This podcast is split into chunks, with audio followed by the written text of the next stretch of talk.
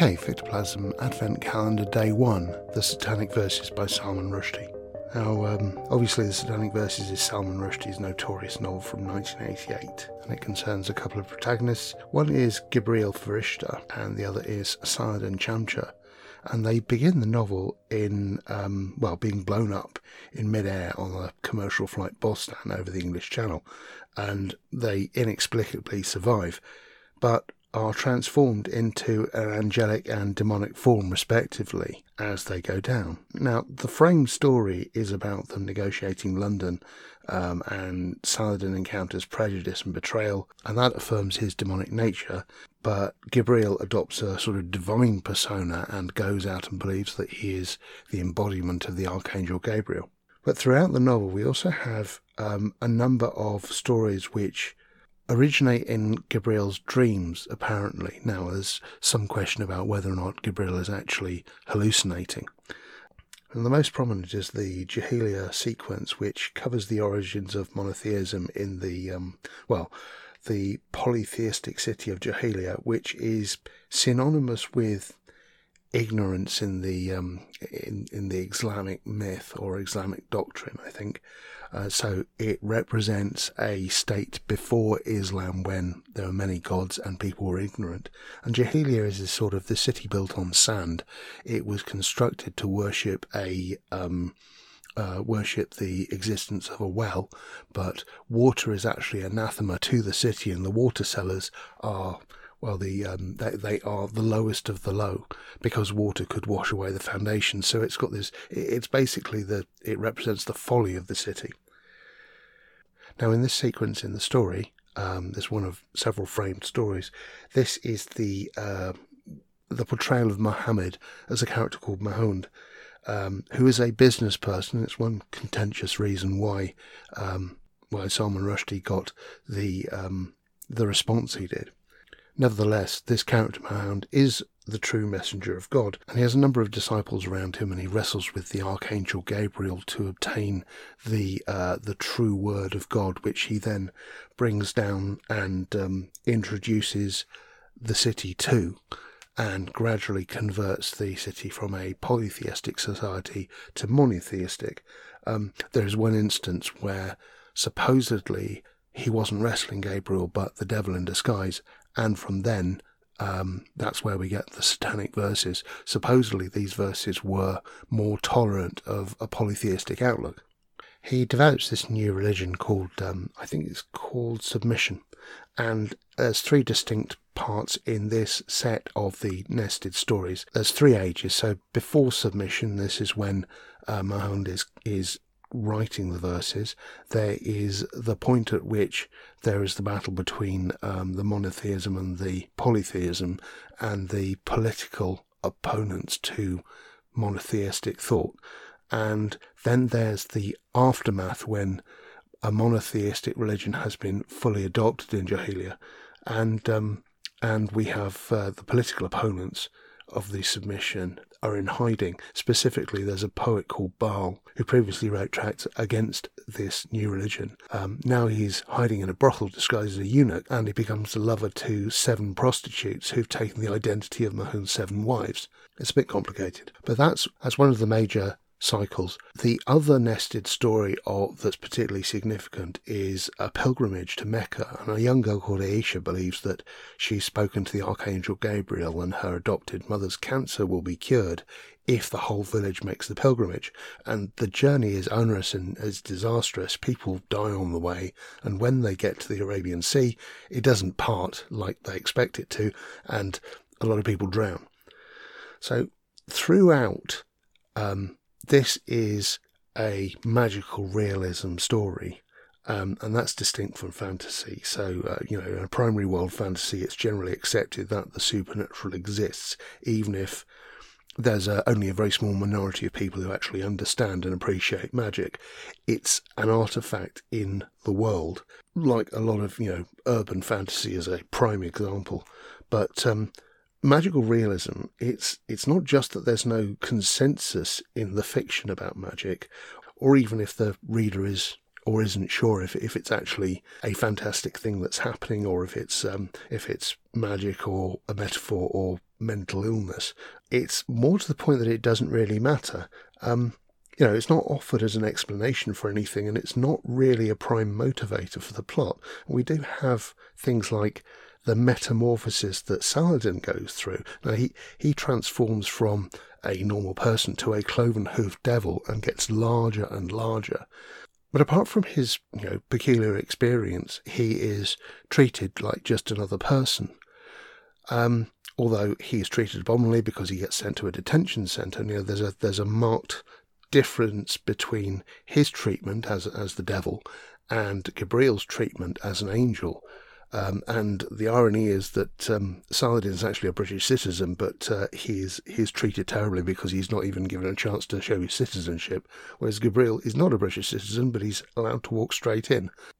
And later, Saladin, in this sort of his sort of um, enormous transformed state is taken in to by um, an immigrant family who look after him and hide him in the attic.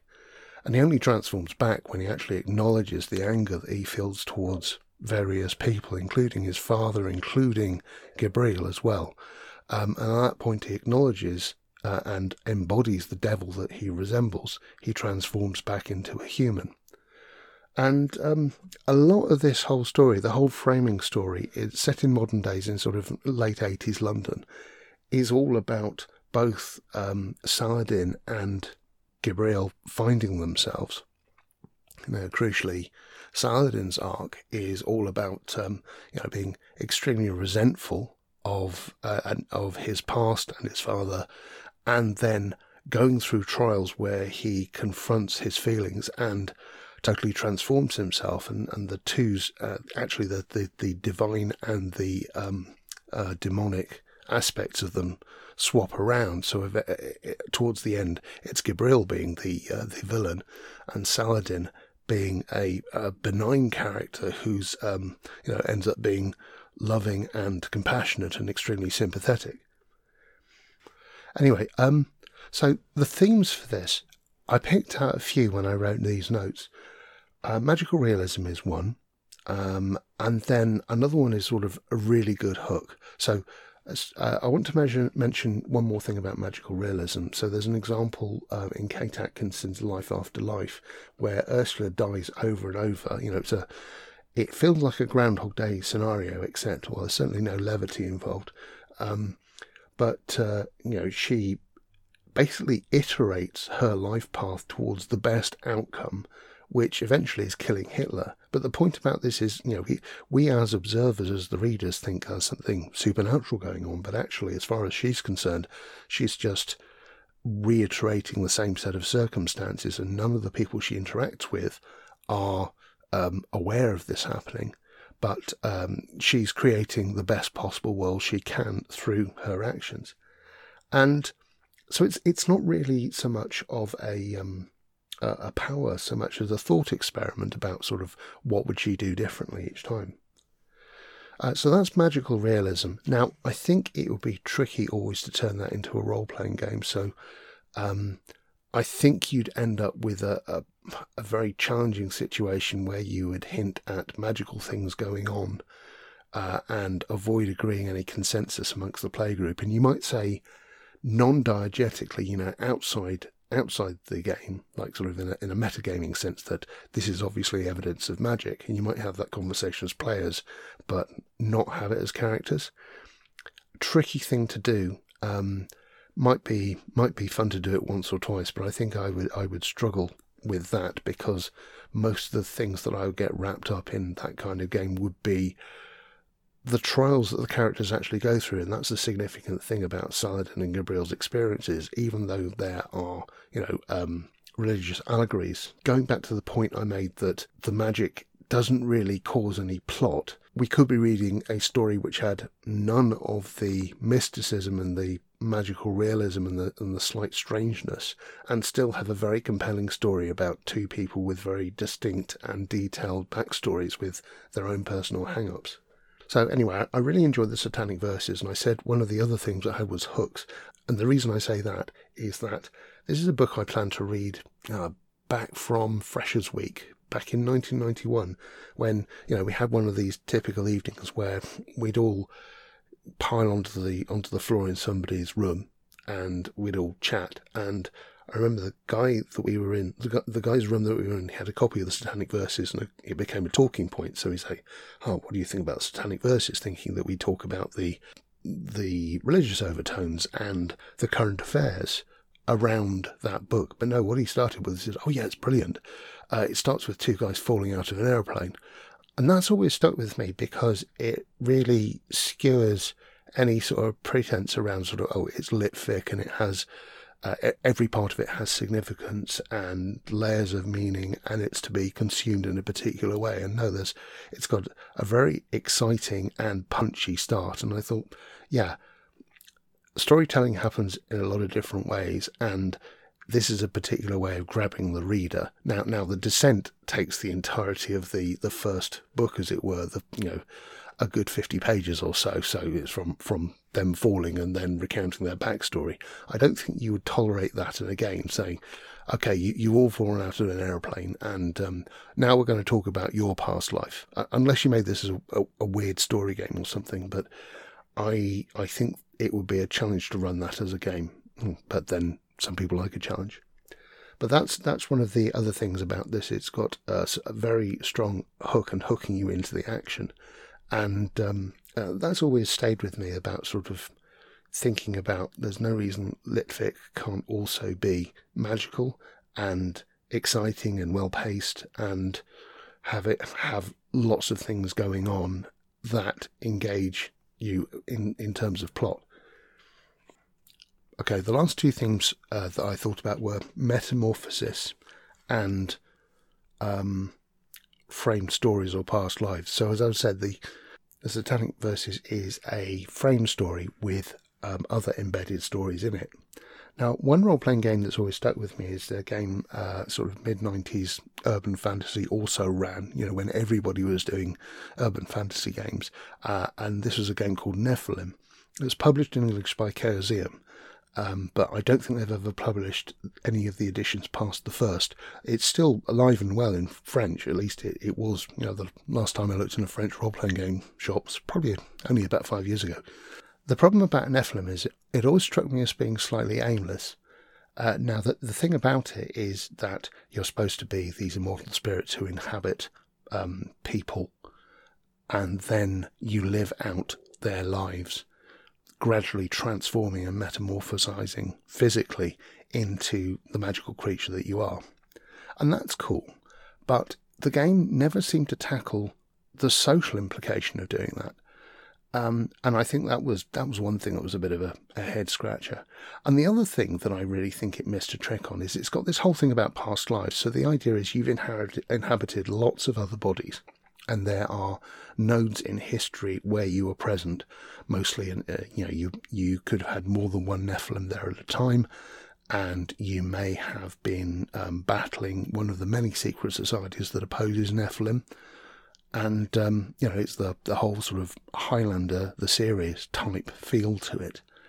And as far as I know, this was only ever really used in the um, in the character generation, and that's that's a massive missed opportunity as well. So it's got this really nice structure with with set periods where you could set scenes back in time, much in the way that you would do, you know, microscope or something like that. But of course, it's it's framed specifically for this role playing game in this setting. Um, and I think you could use that format and the transformation to place the spirits, not necessarily the physical characters they're inhabiting at that time, but the spirits and the avatars back in a previous time and have them interact or play out a a story that's not connected with anyone else. So um, I, th- I think there are other things that Nephilim had problems with, and one it was it was a bit tone deaf. I recommend you listen to the System Mastery re- review of Nephilim because that'll tell you some of the ways it is a bit tone deaf, and it's overwritten, and the magic system is excessive, and um, and you know what they they didn't they, they had this magic system and the character generation system in the core book. And then they published two supplements which totally changed the character generation system and the magic system and they're very worthy, very interesting. But it's like you know the very inconsistent message of the of the game. Uh, I imagine because it had several different authors with a different artistic vision. But overall, I think if I were going to run a game that was based on, you know, some sort of metamorphosis and historical significance and the significance of a persistence of religious outlook, that's not a bad format to follow. All right, this is the first episode of the Advent Calendar, so now I have to open uh, one of my Advent Calendar windows and let's see.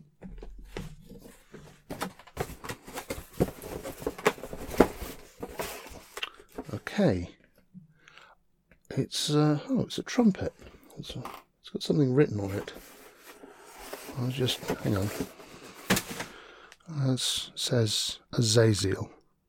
Oh. I'll give you a blow later, shall I? Okay, well, that's the end of that episode. Thanks for listening. Speak to you later. Bye. Fictoplasm Podcast. Words by Ralph Lovegrove, music by Chris Zabriskie. Find out more at fictoplasm.net.